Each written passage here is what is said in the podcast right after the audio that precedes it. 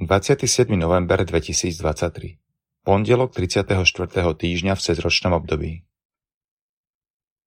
Čítanie z knihy proroka Daniela V treťom roku vlády judejského kráľa Joakima prišiel k Jeruzalému babylonský kráľ Nabuchodonozor a obliehal ho. A pán mu vydal do rúk judejského kráľa Joakima a časť nádob Božieho domu. Odvliekol ich do krajiny Senár, do domu svojich bohov a nádoby zaniesol do klenotnice svojich bohov. Tu kráľ povedal Asfenezovi, náčelníkovi svojich dvoranov, aby priviedol zo synov Izraela mladíkov z kráľovského alebo šľachtického rodu, na ktorých hneď chyby.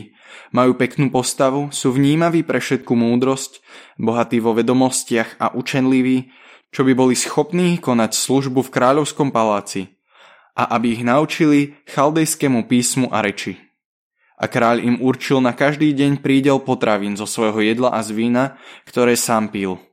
Tri roky ich mali vychovávať a potom predviesť pred kráľa.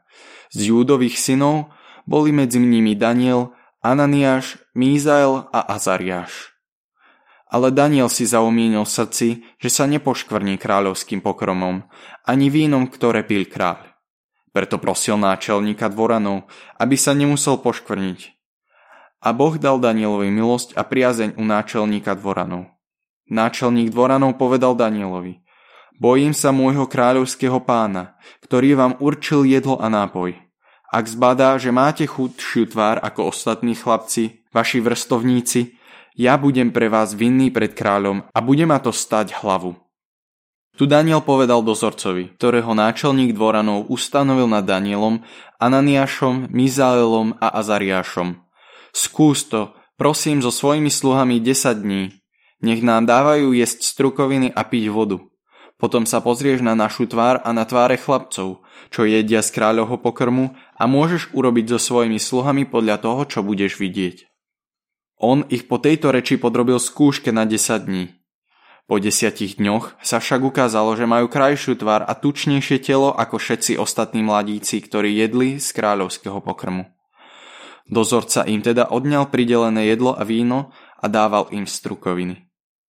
Týmto štyrom mladíkom dal Boh vedomosť, chápavosť pre každé písmo i múdrosť a Danielovi aj schopnosť vysvetliť každé videnie a sen. Po uplynutí dní, ktoré určil kráľ do ich predstavenia, priviedol ich náčelník dvoranov pred Nabuchodonozora. Kráľ sa s nimi zhováral a medzi všetkými nenašiel takých, ako boli Daniel, Ananiáš, Mízael a Azariáš. Preto sa dostali do služby ku kráľovi. A keď sa s nimi kráľ radil o veciach, kde bolo treba múdre a rozumné slovo, zistil, že desať raz prevyšujú všetkých veštcov a čarodeníkov, čo boli v celom kráľovstve. Počuli sme Božie slovo. Hoden chváli a vyvýšený na veky. Zvelebený si, Pane Bože našich otcov, hoden chváli a vyvýšený na veky. Hoden chváli a vyvýšený na veky. Zvelebené je Tvoje meno, slávne a sveté, hodno chváli a vyvýšené nad všetky veky. Hoden chváli a vyvýšený na veky. Zvelebený si v chráme Tvojej svetej slávy, hoden chváli a slávy nad všetky veky. Zvelebený si na tróne svojho kráľovstva, hoden chváli a vyvýšený na všetky veky. Hoden chváli a vyvýšený na veky. Zvelebený si, čo prenikáš pohľadom priepasti a tróniš nad cherubmi, hoden chváli a vyvýšený na veky. Hoden chváli a vyvýšený na veky.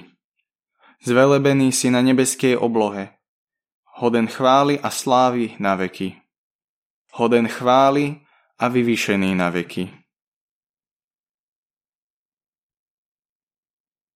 Čítanie zo svätého Evanielia podľa Lukáša Keď sa Ježiš rozhliadol po chráme, videl boháčov, ako hádžu svoje dary do chrámovej pokladnice.